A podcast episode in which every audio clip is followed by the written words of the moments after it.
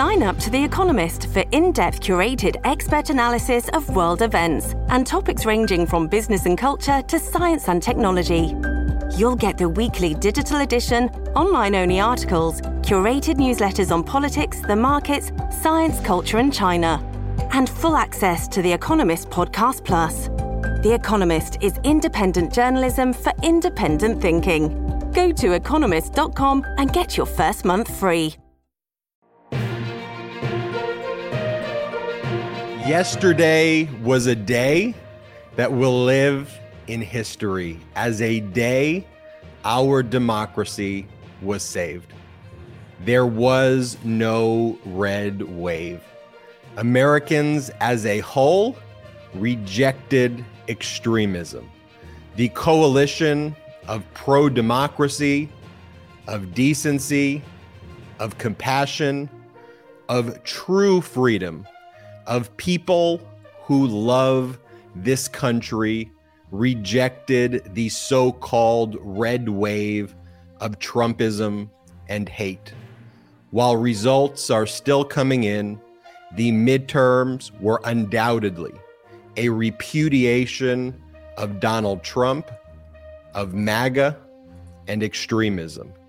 The midterms were also a repudiation of media both sidism and of polls designed to push radical narratives instead of analyzing data and respecting an objective reality.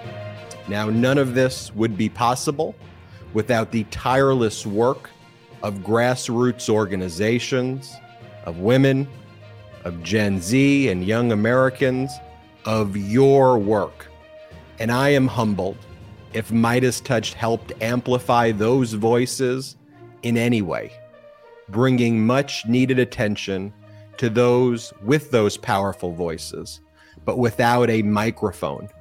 And with not only the media being silent, but the media being complicit with false narratives and these destructive tropes.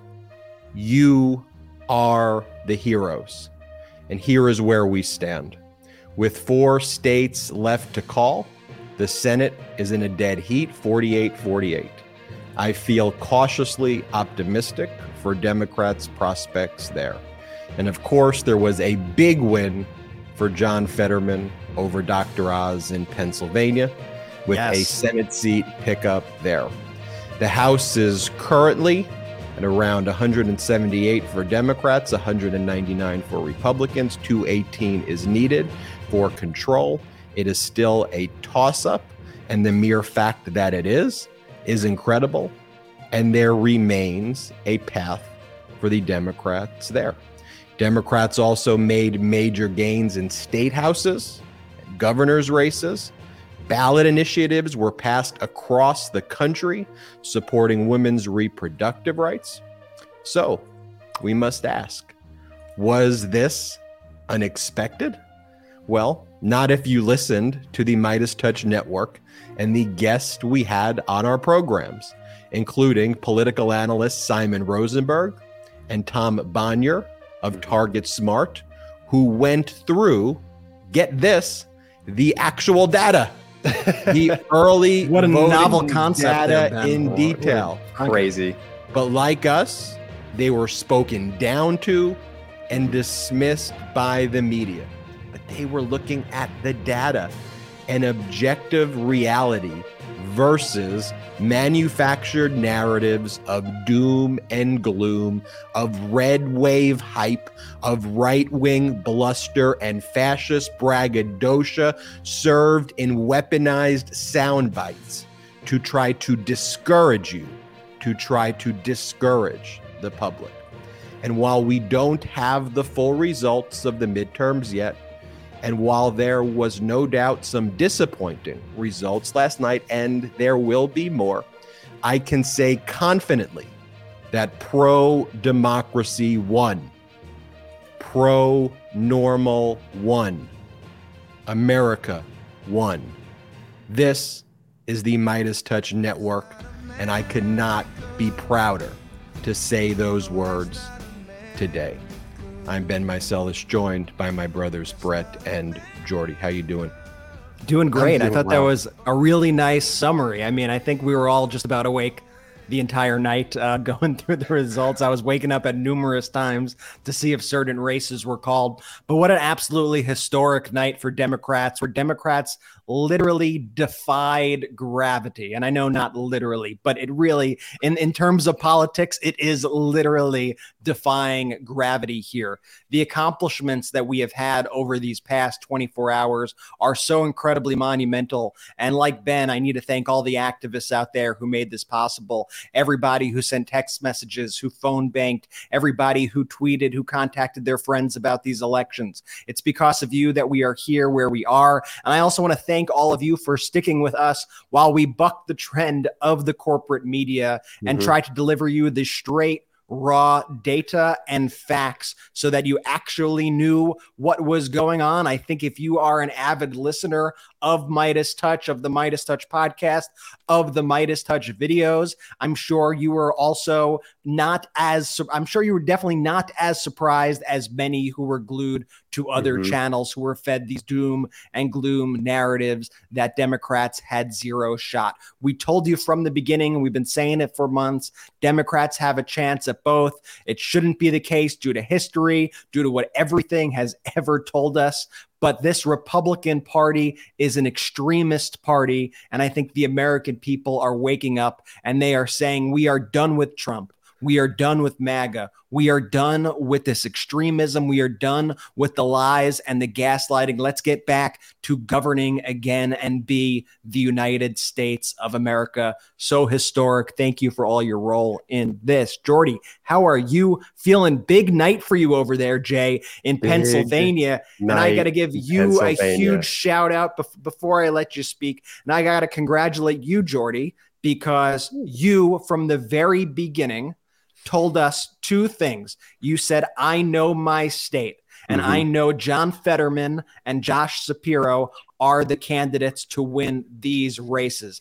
Jordy said to us early on before anybody spoke about either of these candidates, he said, I'm from here. These guys are Pennsylvania they have that it factor. And Jordy, I didn't know much about. I mean, we had had Fetterman on our Sirius show, but I didn't right. know so much about him. But I had to trust your analysis on on both those things. And last night proved you right. Pennsylvania, one of the biggest successes we are seeing for Democrats across the country. Congrats, buddy. Thanks, man. I mean, yeah, it, just goes to show what all these pollsters like to say. They know nothing. They what was it? What was that meme that used to go? You know nothing, Jon Snow. I mean, unless you live in the dang state and you're on the ground and you're willing to talk to people, not just in your little bubble, but have real conversations and understand what's at the heart of what someone here cares about, you're not gonna know. And so when I saw these polls like, Mastriano and Shapiro close at certain points, or or or Oz with a heavy lead over Fetterman, especially early on, I'm like, none of this makes sense. I'm like, what? Like these people don't live here. They're not Pennsylvania. They're not Yinzers like me. There's no way. And so it was a great night for PA. I mean, just absolute superstar. Josh Shapiro is man, and uh, John Fetterman is just going to he's going to rock the Senate. I couldn't be more happy for him. And I just want to say one more thing: is I was wondering why it took us so long to go live. But now I realized after Ben gave that beautiful dissertation to start the show that my man was just working heavy and hard on, on how we're going to intro today's episode. So, Ben, kudos to you on that one, big well, bro. Let me also say, Jordy, I think one of the reasons why we're going live right now is here's one of the issues with the mainstream media and why they are so often wrong and why they got this wrong. It's because in a 24 hour news cycle, they need to constantly be spread. They need to constantly be filling up time. The entire time, they need to be filling up that vacuum of space. And so, inevitably, you have a lot of people come on with really shitty takes. And what we don't want to do is we don't want to come on when we don't know anything and just start speaking to you and making analysis without any of the facts. We want to actually have the information. I know it's a novel concept. We want to have the information before we're able to talk to you about the information. Brett, I agree. You stole the words right out of my mouth there. You know, when I give an expert take, when I do a legal analysis, right, it's because I've read all of the documents. I followed the procedural history. I've studied the judge, I've studied the litigants. Then I can deliver my expert opinion. before the election, when we brought on experts, we analyzed who out there was actually analyzing the data and what was the data saying and who out there was pushing doom and gloom false narratives. But I also wanted to test it out and look at the data and say, look, if the doom and gloom is actually what exists, I also want to be honest with the Meidas Mighty that that is what is taking place. But that is not what the data was showing, which is why before the election, we had on, Brett, to your point, not just people all over, because we could fill a full day's 24 hour cycle mm-hmm. by calling people on. And, you know, I'm sure that could be a, a whole business model, but this isn't. A, it is not running business this model for a lot of people, Ben. Yeah, but it's not for you, us. you just described CNN, I think. because it's not for us, though, because yes, we call ourselves the Meidas Touch Network, but this is the Meidas Touch community.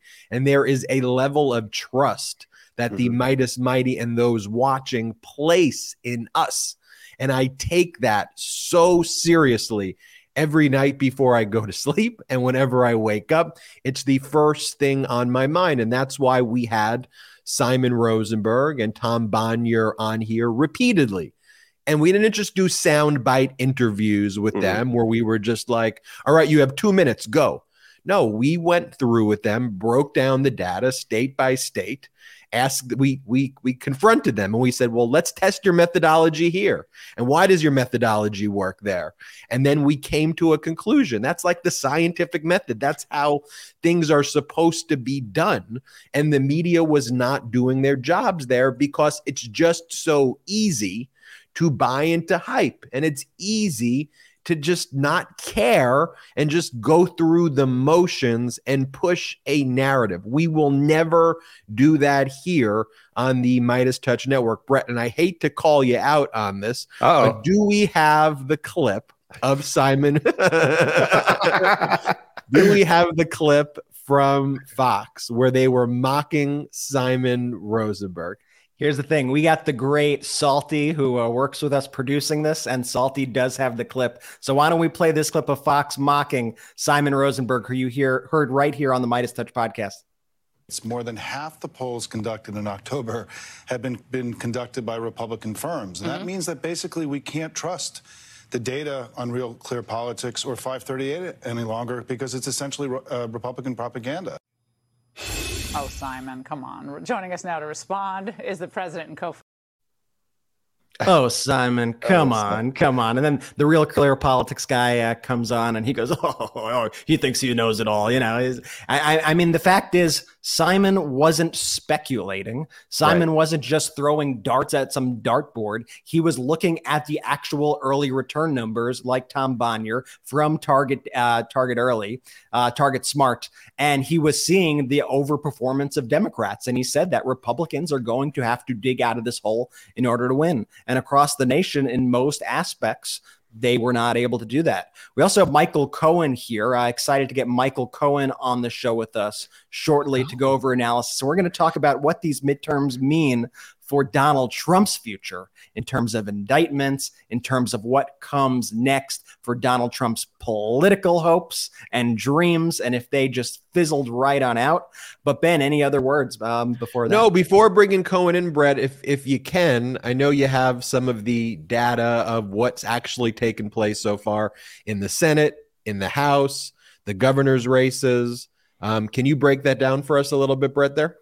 Yeah, sure thing. Well, right now we have all eyes on three main states. We have Arizona, we have Georgia, and we have Nevada. We have Mark Kelly leading in Arizona about 51.4% to Blake Masters 46.4%. I want to show you this chart right here because this chart that we have assembled, it compares Kelly's performance right now in 2022 to President Biden's performance in 2020, county by county. And what you'll notice if you are watching watching this on YouTube, and I will read it for you if you are listening to this on audio. You'll notice that currently Mark Kelly is overperforming Joe Biden in just about every county, and Blake Masters is underperforming the performance of Donald Trump in the red counties. So, this is a good or a really good sign for Democrats here in Arizona, a really good sign for Mark Kelly. If this trend holds, Arizona should remain blue in the Senate. Uh, we also have Raphael Warnock leading Herschel Walker just by a little bit. It's about 49.41% for Raphael Warnock to 48.52%. We could pretty much make a sure bet at this point with 95% of the votes in that this is likely to head into runoff territory. Georgia has a rule where a candidate needs to reach at least 50% of the vote in order to win election. That runoff will be held in December if that is the case.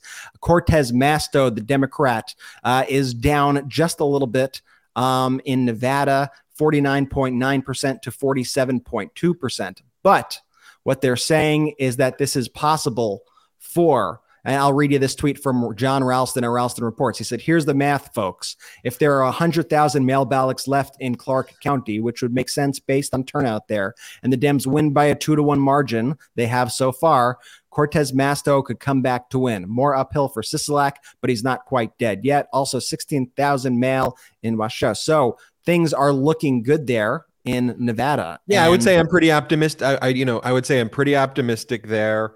The Cortez Masto campaign seems confident. Those mail-in votes that they're still counting mm-hmm. would seem to swing the way it needs to swing, at least for Cortez Masto, not necessarily for Sisolak, but we will see. And so that means if Arizona and Nevada go for Democrats, right? That would give us 50 50 again with the tiebreaker. And then so we, if we'd go to Georgia in a runoff, I think that would make people probably more inclined to reject Walker in that situation as they have already because think about the com- think about the comedy behind the tragedy the comedy i don't know what you want to call it that tragic, basically tragic comedy. that basically all the republicans hopes in the senate are going to fall on the back of their candidate Herschel Walker.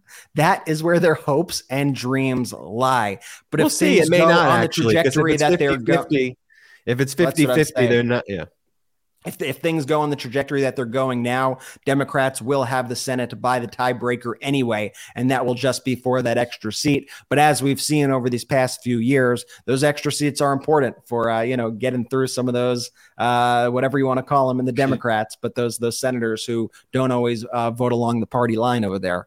But how you know, about the House, Brett?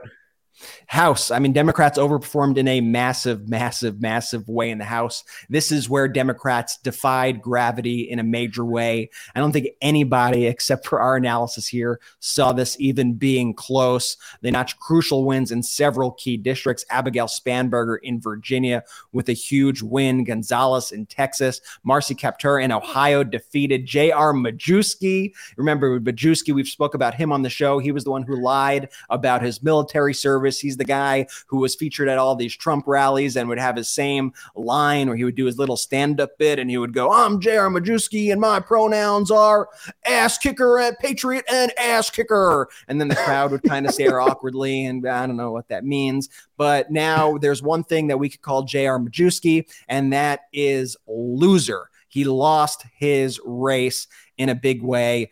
Huge, huge, huge win for the Democrats there. And Democrats avoided a defeat in Rhode Island. This was a race that every single poll had wrong, which is a, a trend that we saw throughout the night with Democrat Seth Magaziner defeating Republican Allan Fung. We were thrilled to feature Seth Magaziner here on the Meidas Touch podcast. Yeah, he came on the pod weeks ago to speak about the importance of this race. We ran billboards in that district, super proud to get the word out there about Seth Magaziner, and that was a. You know it's so funny, Brett? The, the yeah. whole some of the narratives today by the mainstream media are like, "Who's Magaziner?" Who is Adam Frisch, who could end up going on to beat Lauren Boebert, right?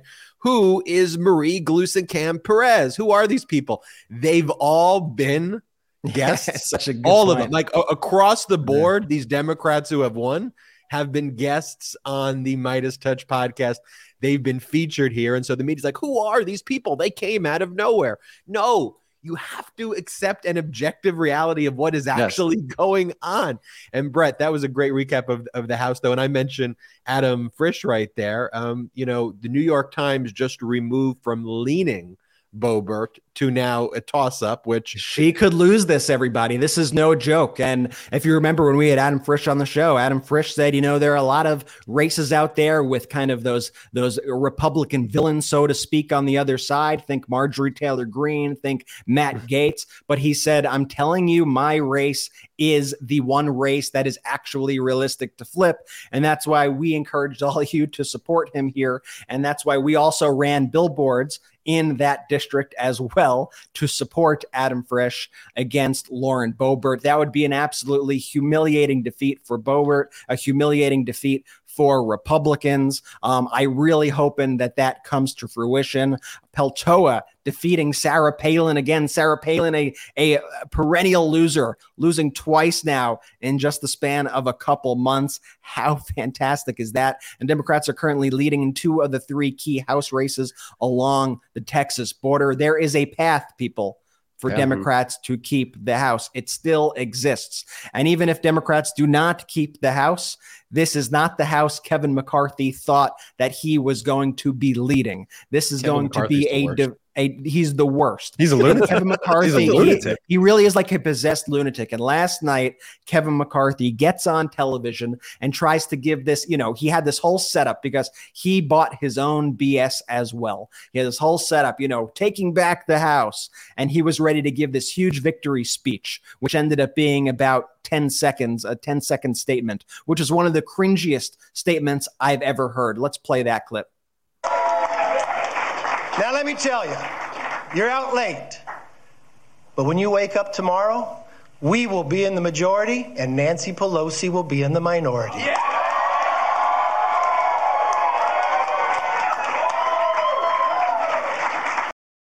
What's that weird thing he's doing with his? Why is he close? Why does he close his eyes like that when he? He's a it? creep. He's he's a creep. honestly, he's just creepy. He, That's why he's very creepy, Kevin. Uh, he, he's creepy he's honestly Kevin. Creepy, Kevin. He's drunk on his own power, also, and he has thought for so long that he was definitely going to be speaker and now he is facing the reality that that might not be possible and even even if that is possible he's going to have to work with democrats at this point because he is not going to have the full backing of this house there's about to be a massive power vacuum in the republican party as they all eat each other alive and i'm just going to say beware Beware of the voices out there, the same voices who told you the Democrats were going to get crushed, the same voices who gave the worst predictions imaginable on these midterms are already going to begin giving their analysis as to what this means for 2024. And guess what? You don't have to listen to them.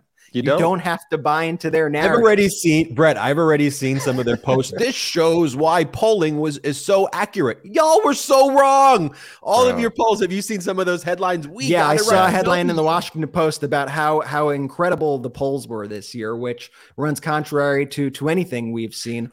And you know, just just be careful of you know the voices who led you astray this time let's focus on the data let's focus on what really matters and let's continue to build this pro normal pro democracy coalition. Of people who just want to see the country do better and don't want this maga extremism anymore. Just and Brett Ben, just just just like republicans do when they can't admit that they lost they don't they don't see the concede whatever the media never turns around and says hey we got that one wrong. They double down in their weird fascistic tendencies if you will and you noticed Simon Rosenberg, the only person, Jordy, who had him on was Joy Reid.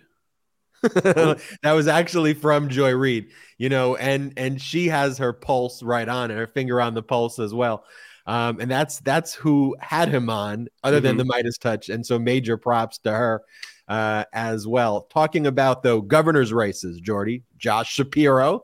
Jordy lost to Josh Shapiro in a game of Gov um, which is like horse in a basketball game. For those, we're going to repost that at a later time. But Josh Shapiro. Whoa, wait, wait, hold on. I, I, also beat him in a game on one-on-one basketball. Can we not? Can we also mention that? Yes, I lost to him in the game. I don't want to overshadow his victory though. Fine, fine, fine, fine.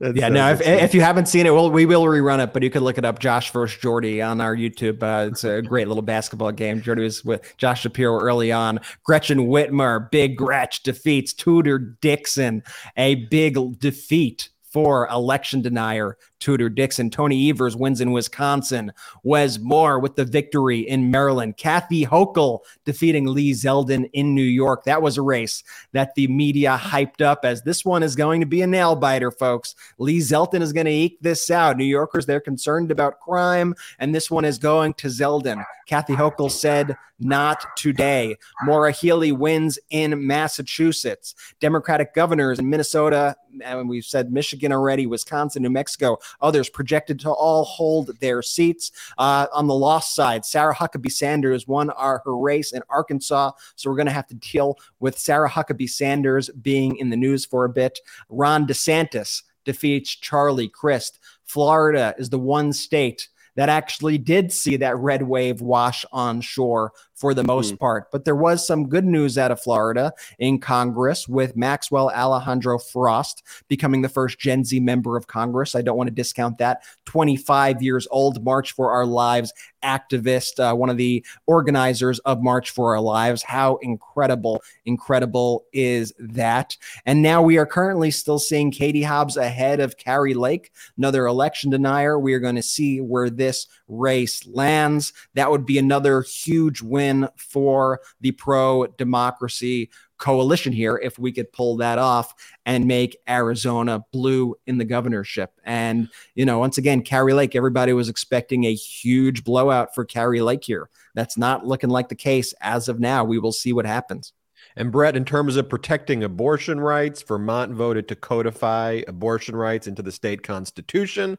Michigan voters voted to protect the right of abortion in the state constitution.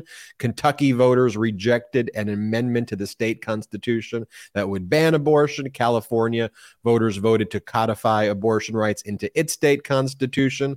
The Michigan State Senate flipped to Democrats for the first time since 1983 control Woo. of the Pennsylvania House could flip from Republican to Democrat. Okay. Other state flips include the Minnesota Senate, which was a big pickup as well. So, um, big updates to report there. But now I want to bring in Michael Cohen. I want to get Michael Cohen. Yes. I got to bring oh. Cohen to get his take of the evening. So let's bring in Cohen. As we bring Cohen in, I also want to tell everybody to do this, though, as well, if you can. You see the importance of independent media right now. So if you can, go support the independent media you see here at patreon.com slash MeidasTouch. We are not funded by any outside investors at all. This is 100% independent. So if you want to help grow this platform, we would so appreciate it. Go to patreon.com slash MeidasTouch. There's lots of exclusive content there you can only get on patreon.com. Uh, but most importantly, you see how important these platforms are in this day and age. Michael Cohen, brothers, let's go. You know, how are, how are you? How are you friend, feeling, sir? I, am feeling pretty good. Um, as Matthew McConaughey would say, is all right, all right, all right, all right, all right, all right. that's just that's just how I'm feeling. You know, it's funny because I've been saying this now for a while, and I joke on MSNBC, whether it's Joy Reid, whether it's Nicolle Wallace or Ari Melber, and I say, says who? You all remember that famous meme when I was on with CNN, Brianna Keilar, and I said, says who in regard to the polls. It turned out I was right then. And in fact, I, and I'm not that. looking to pat myself on the ass, but it happens to be true. I was actually right again. Uh, I, in fact, I won a bet with a friend. You guys played GOV. I played um, win a slice of pizza, but it can't be good pizza. That's the that's what makes it fun because I you know we're gonna go for one of those ninety nine cent New York pizzas. So Love my friend's got to take me there, and it's got to. Pizza's bad though. It's not that bad. By the way, I don't care how bad it's gonna be for ninety nine cents. The fact that he lost and he lost in the thing with Zeldin. He was like, "Oh, it's Zeldin's gonna beat Hochul," and I'm like, "Listen, the guy's a fucking freak." All right. We can't have him in New York for a multitude of reasons. First and foremost, the first thing that this ass clown would do is he would pardon Trump. He, I mean, this guy is truly a loyalist, yet he doesn't know him. He's barely ever met him. And all of a sudden, he's become this crazy loyalist. Like he thinks he's Kevin McCarthy. So I could not be happier because he could have single handedly wiped out all the great things that Tish James is doing in terms of mm-hmm. holding the Trump um, company, the Trump organization, accountable. So I couldn't be happy about that. Then, then we have the great, you know, the great case in Colorado in the third district with um, Lauren Boebert. Oh, what oh, yeah, would be crossed. better than that? I saw you guys were talking about it. What would be better than that? Than never to have to see that, as they say, you know, that that careful face ever, ever again, right? Ever again on television uh. or inside the House of Rep.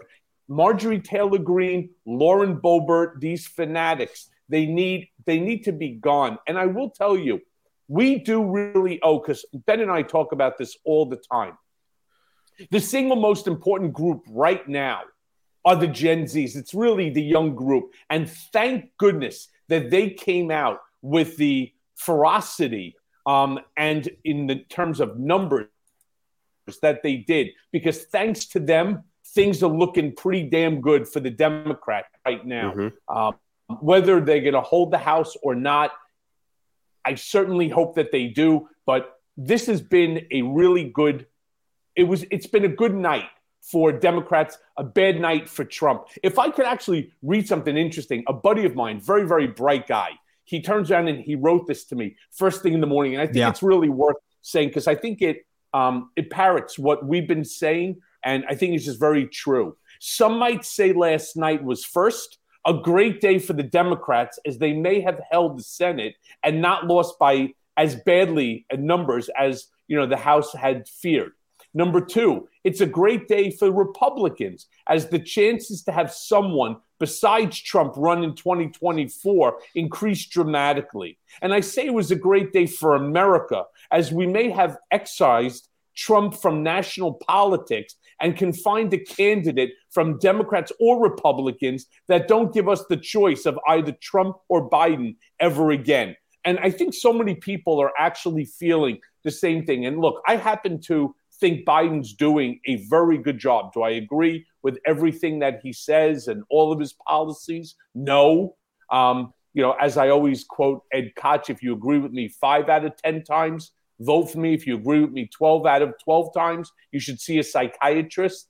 I absolutely agree that, you know, it's we need some fresh blood in there. Democrats need to get on the messaging board, and you guys at Meidas, myself at Mea Culpa, we need to continue to push and push mm-hmm. not just the younger generation, but everyone out there to join the movement and ensure that you know we keep our democracy.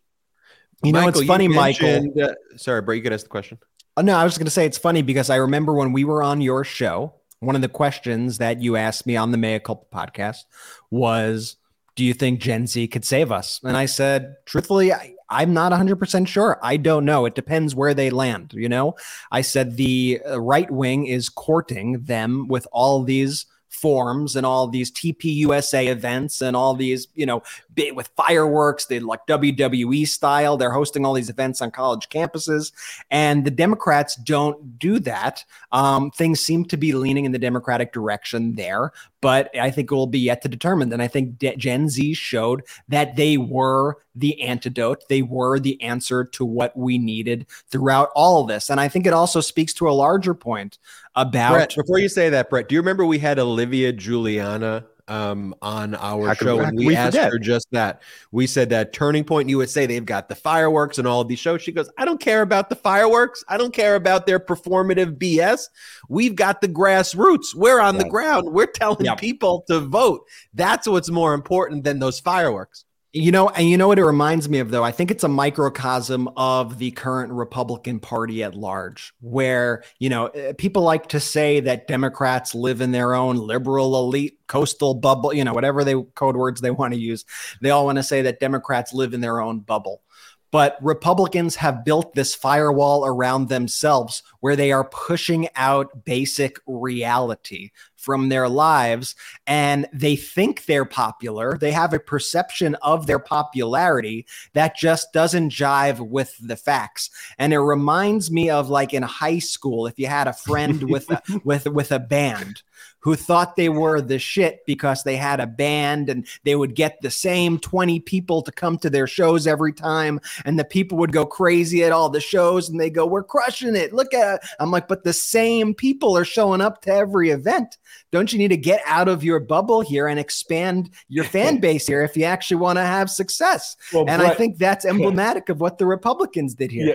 So, Brett, the interesting thing is if you look to see with Trump's rallies, of course, they only take the photos where everybody is, you know, smushed into a very small space. But one of the things that somebody had pointed out to me is when you start to see minorities, there's a series of about four or five uh, black uh, individuals who are, you know, in the, you know, in the main picture frame, and it's the same people regardless of what state that you're in. These are paid actors that are put there in order to show that Trump isn't the racist, you know, misogynistic man that we all know that he is. And so they've actually hired people. But i just find that i just find that to be funny. Can i just say something for a second? Because you know there's I, I, love the comments that you get and i love the fact that so many people are actually out there and supporting um, Meidas and i totally agree with you you guys were more on target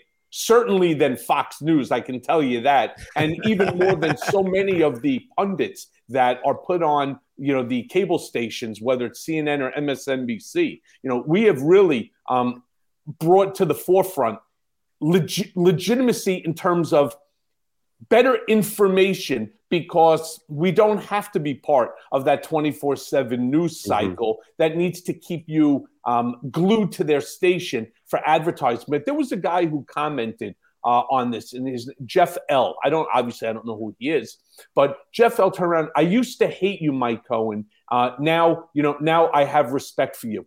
I get this a lot, and one of the things that bothers me is I promise you, if Jeff L. You want to comment back on this one, I would ask you whether or not you read my new book called Revenge. And I ask you that question because you used to hate me based upon misinformation, disinformation, and malinformation. Because what I've done in revenge, I have legitimately gone ahead and shown you a roadmap to how Trump and others, when you weaponize the Justice Department, how you can actually destroy some someone, your critic, right? Using government as your, you know, as your enforcer. The story that you think you know about me, Jeff, you don't know. In fact, there was no tax evasion, there was no misrepresentation. The lies that I told Congress, which you may know, is the number of times I spoke to Trump about a failed real estate project. I said three, the real number was 10, and I include in the book a document which is by Eric, I'm sorry, by Ivanka, by Don, by Jay Sekulow, by a whole slew of lawyers and people telling me what was needed in order to do it. I never paid Karen McDougal. I did pay Stormy Daniels. The book is a layout for, and this applies to you guys, you know, the Meidas brothers. Your Donald is no fan of yours because you are critics.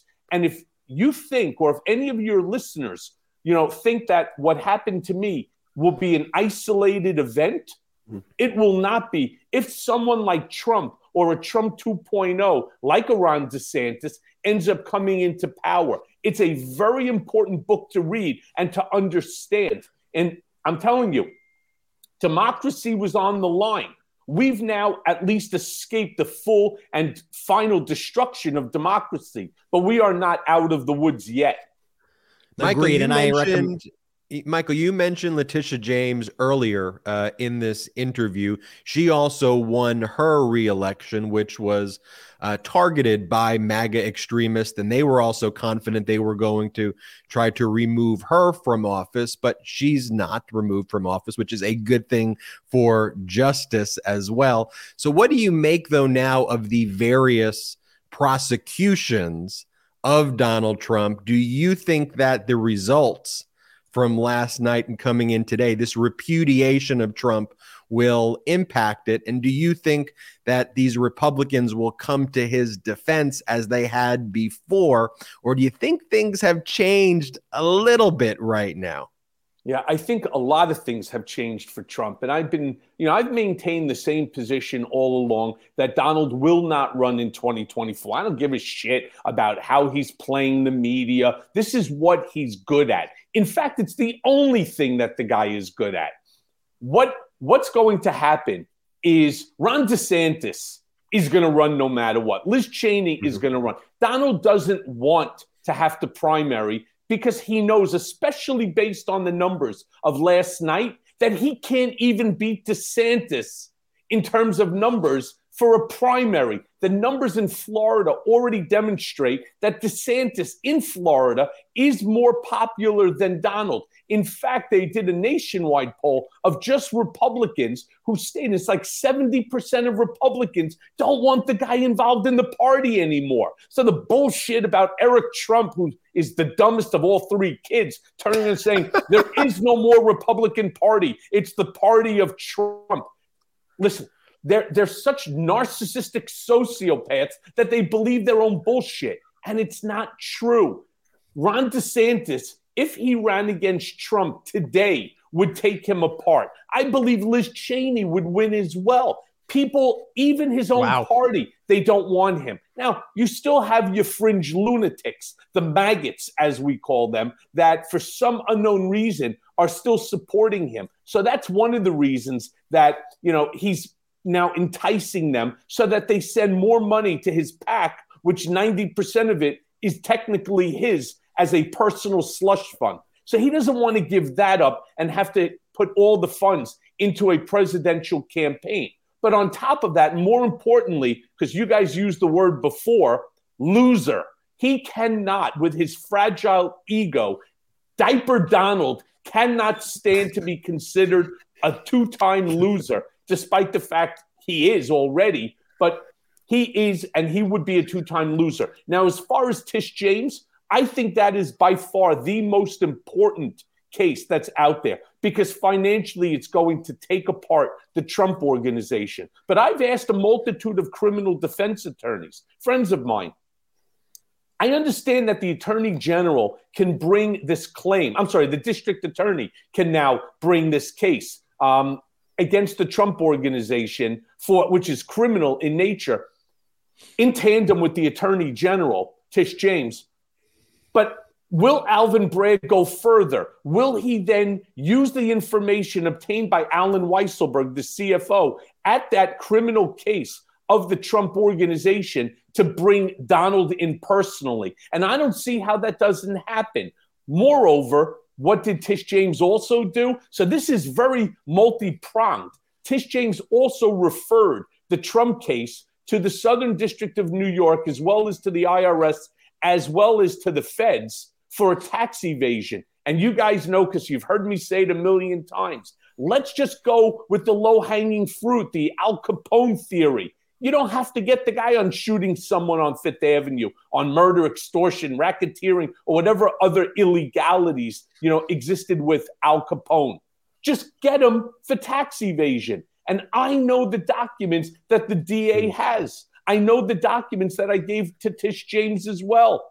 And they have them. And guys like Mark Pomerantz, guys like um, Carey Dunne from the DA's office, they knew they had him too, which is why they were so angry at Alvin Bragg and they resigned in protest.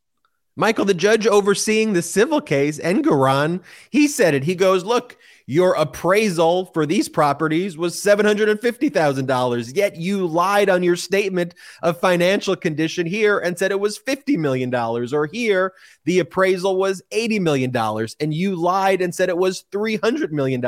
These are objective facts. You have a New York judge now who has made these findings in granting the independent monitor. And Cohen, you know was that his biggest nightmare in the world to have an independent monitor looking over his shoulders right now at all of his financial filings? To me, it's almost worse than him paying for him for then paying a hundred million dollars because he could grift that this is his worst nightmare come to life as well. And that hmm. independent monitor gets picked in the next five to 10 days. Look, so why did they bring on the independent monitor? And the answer is because Donald, the, the grifter, went ahead and I mean, you can't make this shit up, to be honest with you guys. It's almost it's almost comical. You would think this is in a bad, you know, uh, sitcom, but it's not. It's the reality of the Trump world. What Donald did is they opened up a new company, or were trying to open it in Delaware, and they were calling it, not surprisingly, Trump Organization Two, right? As if we all wouldn't know who that is.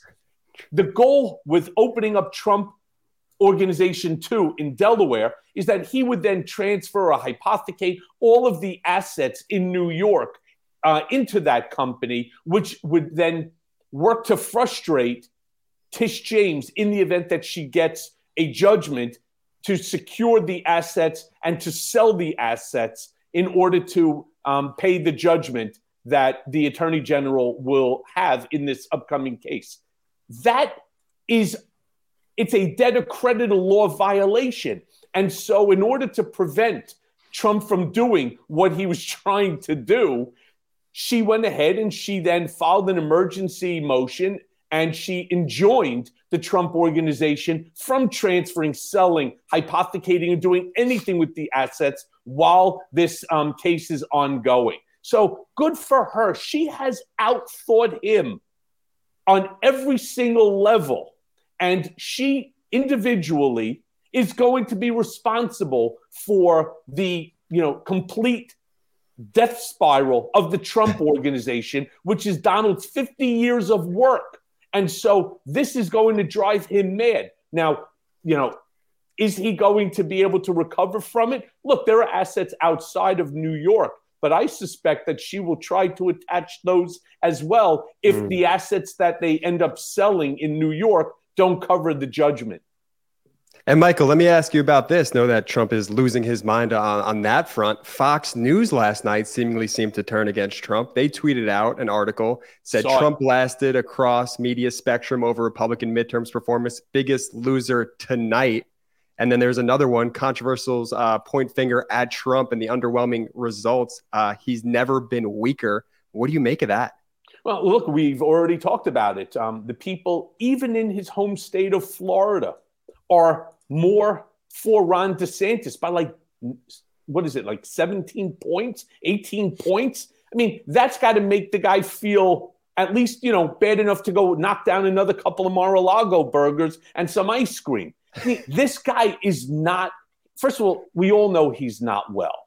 All right. There's no doubt in my mind. He doesn't look well. He's not acting well but there's something also there mentally which is a real problem. And I think America, Republican and certainly Democrat alike, are both sick and tired of the chaos that this guy brings to the stage every single day. Now, this is going to be a problem for the folks like Kevin McCarthy, like the Jim Jordans. Um, this is where these guys are now boxed in. Um, Marjorie Taylor Greenes, the Lauren Boeberts, all of these MAGA diehards, these Trump sycophants who would lay down, you know, in front of a bus for this guy, despite the fact he wouldn't, I mean, cross the street to piss on them if they were on fire because he was busy, you know, waiting for a hamburger or something. I mean, this is who the guy is. And I think America has had enough.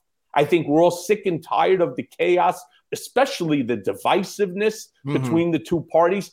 Our country is not growing. And people have to remember this. And this is a very important point.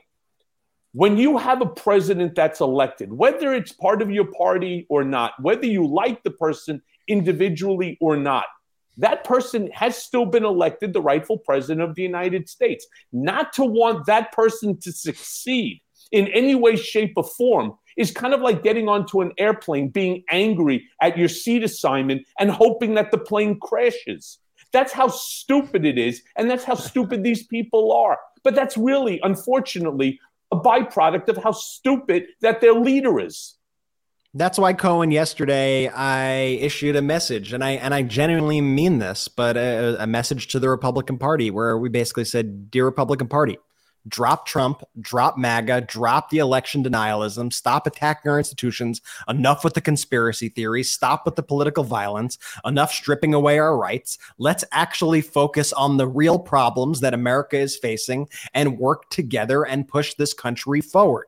That's what we have to be doing. I'm sure it will fall on deaf ears, but that is what we have to be doing. I want to get your thoughts, Michael, before you go on these tweets from Maggie Haberman this morning, which seems like Donald uh, likely picked up the phone and and gave her a ring to, to speak to her. He said, and Maggie writes this morning, Trump is indeed furious this morning, particularly about Mehmet Oz, and is blaming everyone who advised him to back Oz, including his wife, describing it as not her best decision, according to people close to him.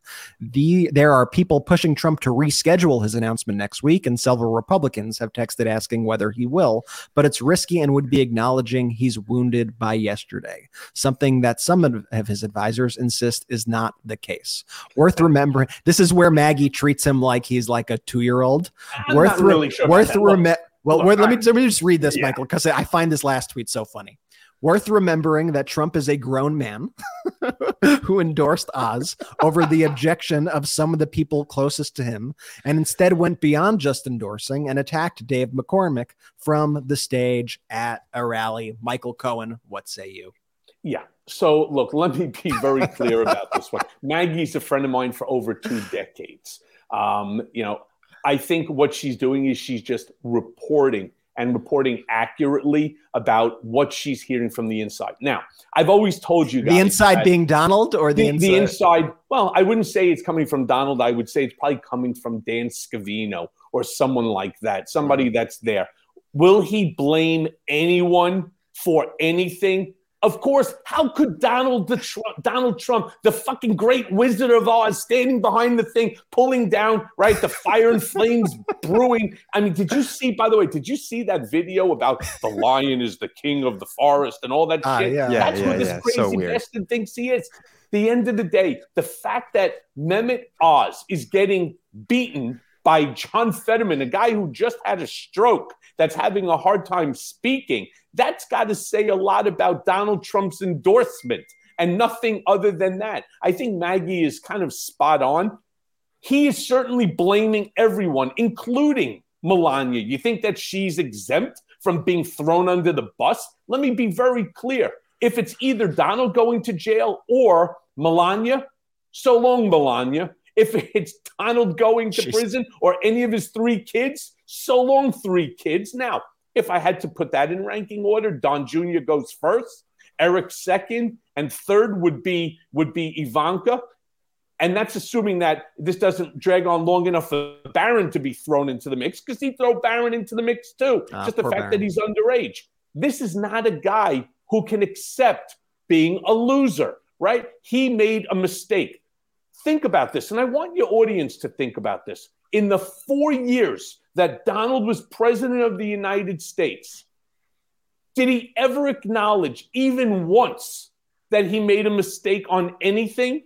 The answer to that is no. You may also remember during the election, during the 2016 um, election and during the campaign, they asked him if he ever even apologized or asked for, um, you know, um, his priest to, you know, whether he's ever done anything wrong that he wants to apologize to God for. And his answer was no, right? This is a guy who, in his mind, thinks he has never, ever made a mistake.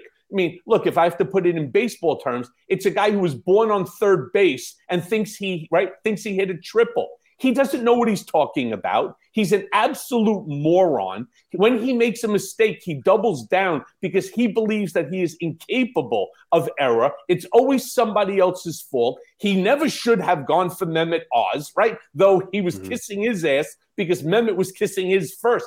This is who the guy is. Dangle a dangle a kind word about him, and then you own him which is exactly what the Mitch McConnells and the Jim Jordans and the rest of these morons are doing. So good for all of us, good for all of your followers, good for all of my Mea Culpa followers, good for everybody, the young, the Gen Zers who got out there in big numbers, right? And turned around and showed not just the country, because I think Jacqueline said it. It's not just the country that's sick of Donald, it's the world. We we cherish democracy. We want democracy to continue. The young generation are desperate to ensure that democracy continues. And you know what? I think last night's vote, I really do believe that we're we're on our way to at least stabilizing the damage that you know Captain Chaos has sowed.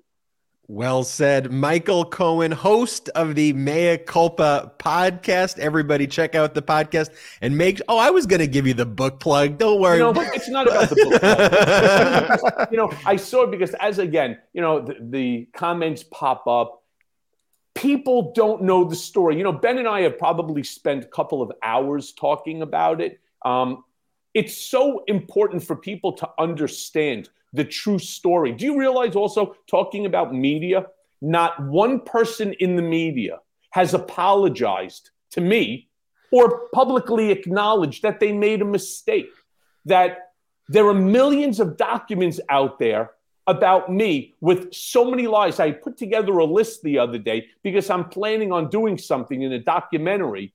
There are 38 lies that were promoted by Trump, by the White House, this Trump administration against me that are all absolute lies. And millions and millions of documents written. Not one reporter to this day has acknowledged that they made a mistake, that they were that they were going off of inaccurate information, and that they just helped to promote what Trump is so good at, which is, you know, making up bullshit and then promoting it. Get the book, get the true story, Revenge by Michael Cohen out now wherever you get books and wherever you get audio books. Go go check it out. Revenge by Michael Cohen. Michael, thanks for joining us today. Always good to see you. Speak to you later. I want to let all of our viewers and listeners know as well that our coverage will continue with Tom Bonier and Simon Rosenberg, who will wow. be joining. Wow. Ooh, together. Wow together who will be joining us at noon Pacific time. So noon three Pacific, Eastern. We will, three three Eastern.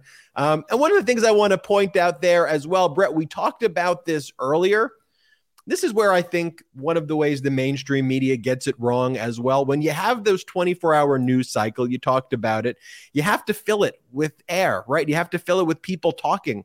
And you end up getting people who are taking different sides of the issue just because that's what they're supposed to do.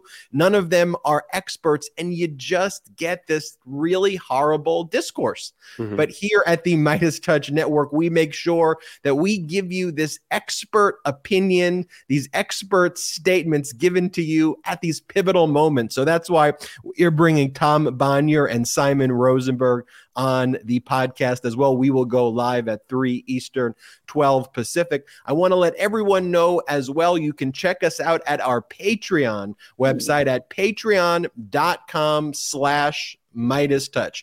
Patreon.com slash Meidas Touch. We are not funded by any outside investors at all. No millionaire or billionaire investors who support the both sides media and the pro fascist media. We are fueled by the Meidas Touch community. We're built off of everyone who's watching this and our audience is growing bigger and bigger and bigger than the mainstream media because of you. And I know, look, I'm sure you have lots of subscriptions to lots of things, so don't worry if you can't do it. But if you can, your generosity builds this platform purely built off of that. So head to patreon.com slash Meidas Touch. There's lots of exclusive content there.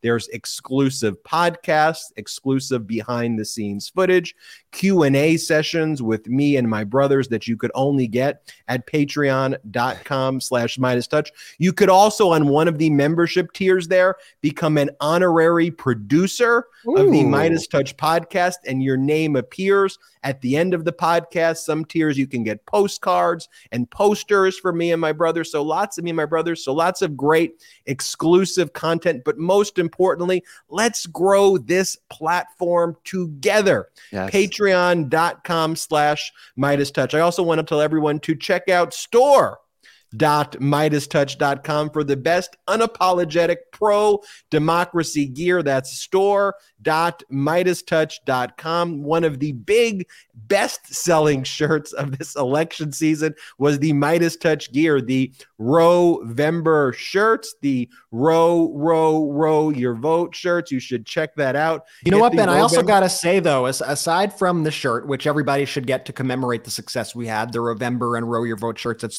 store.meidastouch.com. Rovember, we had been talking about November Rovember for a very long time. We specifically want to make Rovember a rallying cry in which to get Democrats out to the midterms.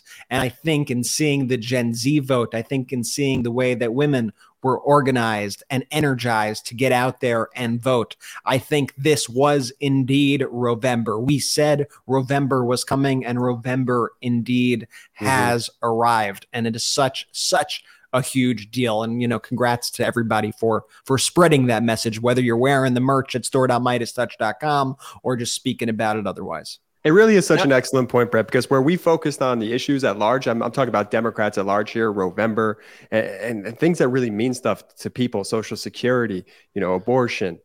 You had folks on the right who just cared about shit posting and, and cat turds. So I just want I just want to give it up to, to to all y'all who who continue to fight, who fought to get us where we are right now. And it's not over yet. You know, we're not patting ourselves on the back, but I just want y'all to, you know, be appreciative of all the great work that you have done because it means so much to to not just us and seeing the labor of your fruits there, but but to this country for years to come. So thank you. Other updates, just some breaking news on the justice front in Fairfax, Virginia. A judge there rules against Newt Gingrich, issuing a certificate compelling him to testify before the Fulton County Special Grand Jury investigating crimes relating to the 2020 election interference by Donald Trump. The quiet period there is now over. That quiet period, that weird rule that prosecutors don't pursue prosecutions during midterm elections and regular elections that's done. Things are going to start getting heated up there. Get ready for some more legal analysis by I also got some breaking news here, Ben, for you about the midterms. It's official, everybody. The Georgia U.S. Senate race will go to a runoff election. Wow. Neither of the candidate has met the 50% threshold. That means there will be a runoff election on December 6th. So that means we got to get back up. to work, folks. Gear up, gear, gear up. up. It is all happening. Uh, Republicans now uh, their best hope to uh, at least narrow the margins in the Senate is Herschel Walker. Um, let's make them pay for that decision and let's work hard show together. them. Let's work hard and, and do it all. But I got to say, this has to be Herschel's like worst nightmare. I mean, now if there wasn't enough national focus, if, yeah, if there wasn't enough attention on him before I mean, now the entire spotlight is going to be on Georgia. That's right. Well, we got to fo- follow also what's going on in Nevada and Arizona to see the impact of how that special, sure. how that election's actually going to play. And by the way, things still not looking good for Lauren Boebert in Colorado. So stay tuned as more votes come in. Frisch continues to hold his lead here, and we will be checking that. And we are not ready to make a call in either direction, but Frisch having a strong performance as looking good, looking good looking, as they're coming in. Looking, Brett. Looking any good. final words? Any final videos you want to show our viewers or talk talk to our listeners? Uh, you know, uh, not necessarily, but I, you know, I want to echo Jordy's point of thanks for everybody for sticking with us when most of the people, uh, you know, thought we were crazy for saying that Democrats had a shot here. Um, you know, thanks for just sticking with us and reading the data and seeing what is going on and beware of the shitty takes to come because they are going to be a lot. Listen, I, I hope Republicans learn a lesson uh, from this. I, I, I, truthfully do that this extremism, that all this chaos is not what the American people want the laws of the Republican Party over the past many years have been that they always learn the incorrect lesson of mm-hmm. these elections and that they will probably dive deeper into the extremism. But I could tell you right now, the quote unquote normal Republicans, even though they won't say it in public, they probably want Merrick Garland to get to work on Donald Trump more than anybody else. Mm. I think right now they are looking for an excuse to get rid of the weight of Donald Trump, who is weighing down their party in such a huge way with historic losses in every midterm presidential elections. I mean, it's just been absolutely brutal for Republicans since they decided to back Trump. And I think you're also going to see this bad take. I'm going to say, I'm going to predict this if it hasn't already been predicting bad takes. I love it. I'm going to predict bad takes. Is that you're going to hear a lot of these commentators start to say, oh, what Republicans around the country need to do and be like is Ron DeSantis. Ron DeSantis is the mold of hmm. Republicans nationwide. But I think it's important to know that Ron DeSantis is popular in Florida. Those ideas won in Florida. And by the way, they won in Florida in the numbers they did in the House. And I'm talking specifically about the House where this matters, because Ron DeSantis took it upon himself in a very unusual step to draw his own House map, which is the only reason, it's the only reason why Republicans picked up three seats there in Florida is because DeSantis redrew those maps specifically to take away voting power from Black Americans. It is disgusting, and we need to acknowledge that that they rigged those maps there. Um, but that's not the lesson. The lesson is not that everyone throughout the country, a Republican, should become like DeSantis. DeSantis's brand of politics that was tried across the country. This culture war garbage, this oh look at all these this making up stories about looking all look at all these kids who are using litter boxes in schools to go to the bathroom. All these fake culture war stories you've heard again and again. Voters resoundingly rejected that across the entire nation. And so that is going to be one horrible take you'll hear over and over again. Do not listen to the people who led you astray on this election. Follow the data, follow the facts. Let's keep working. Let's keep, let's bring this home. We got a runoff to win. Uh, we got democracy to save. So we're going to need all you in this fight. Jordy, before you shout us out, I just want to say thank you. Thank you to the Meidas Mighty. Thank you to this unapologetically pro democracy community. This platform is nothing without you. And every day we fight hard for you. We put in the work for you. Your trust has to be earned and we are proud that each and every day we can provide this content for you where you see nowhere else. So if you also still want to support this independent media platform, also check us out at patreon.com slash Meidas Touch. Now's the time to go there and subscribe and help build this community together if you can. Jordy, take it away. And real quick, one other thing you could do is you could subscribe right now to the Meidas Touch YouTube channel that you're listening to. It's one click away. You're right yeah, here already. Just go ahead. Just, just go ahead. Just go ahead. Just, just, do it. Just do it. Subscribe to the podcast. How about the Meidas Touch podcast on audio? How about that? All the, all, all, all the above. All the above, man. Let's just focus in on the one though for right now. YouTube hey, right now. YouTube right now. Love y'all. Thank you so much. And as always, shout out to the Meidas Mighty. At Meidas Touch, we are unapologetically pro democracy and we demand justice and accountability. That's why we're spreading our message to Convict 45. That's right, gear up right now with your Convict 45 tees and pins at store.meidastouch.com. That's store.meidastouch.com.